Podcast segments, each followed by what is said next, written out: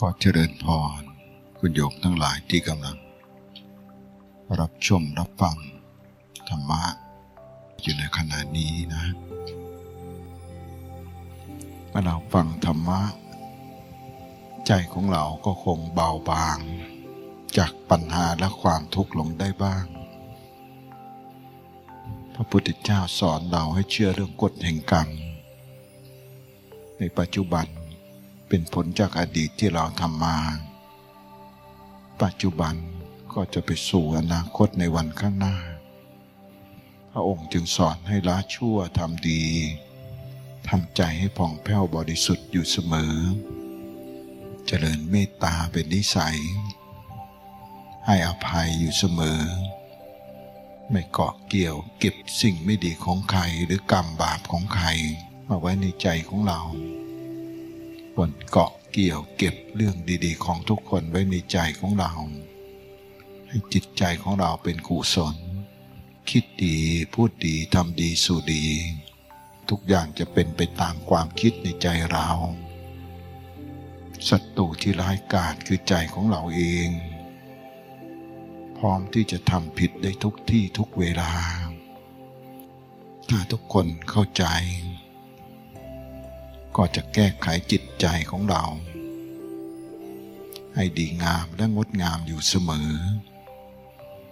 หลายท่านที่ฟังอยู่ตอนนี้ก็คงมีปัญหากันไม่มากก็น้อยก็ให้ใจเรามีธรรมะ อย่าเศร้าหมอง อย่าท้อแท้ ยอมรับทุกสิ่งที่เกิดขึ้น ไม่โทษใคร ให้อภัย อยู่กับทุกคนด้วยความเป็นสุขที่ใจเรา ใจที่ยิ้มได้ ใบหน้าก็ยิ้มได้ ถ้าใจที่แห้งแล้ง ใบหน้าก็แห้งแล้ง จงยิ้มในใจอยู่เสมอ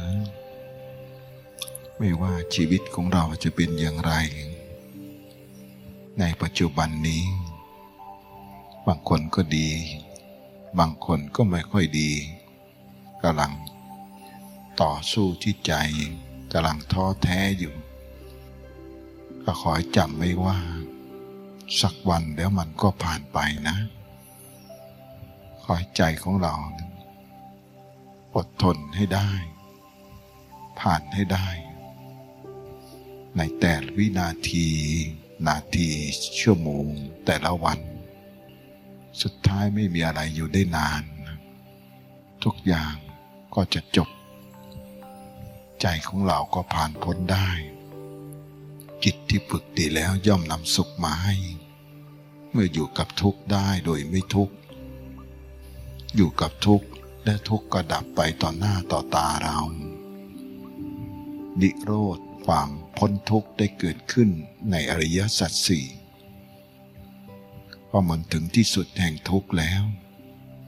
ทุกข์กลายเป็นไม่ทุกข์ไปแล้วนั่นนะ อยู่กับทุกข์ให้ได้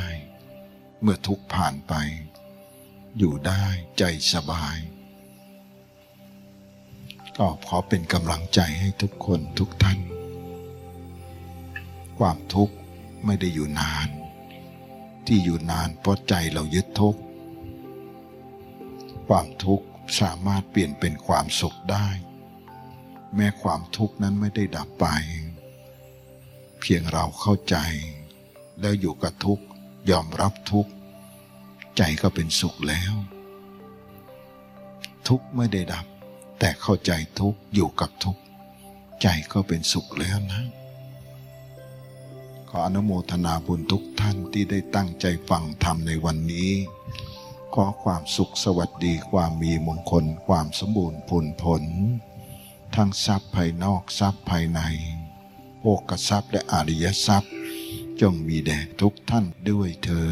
น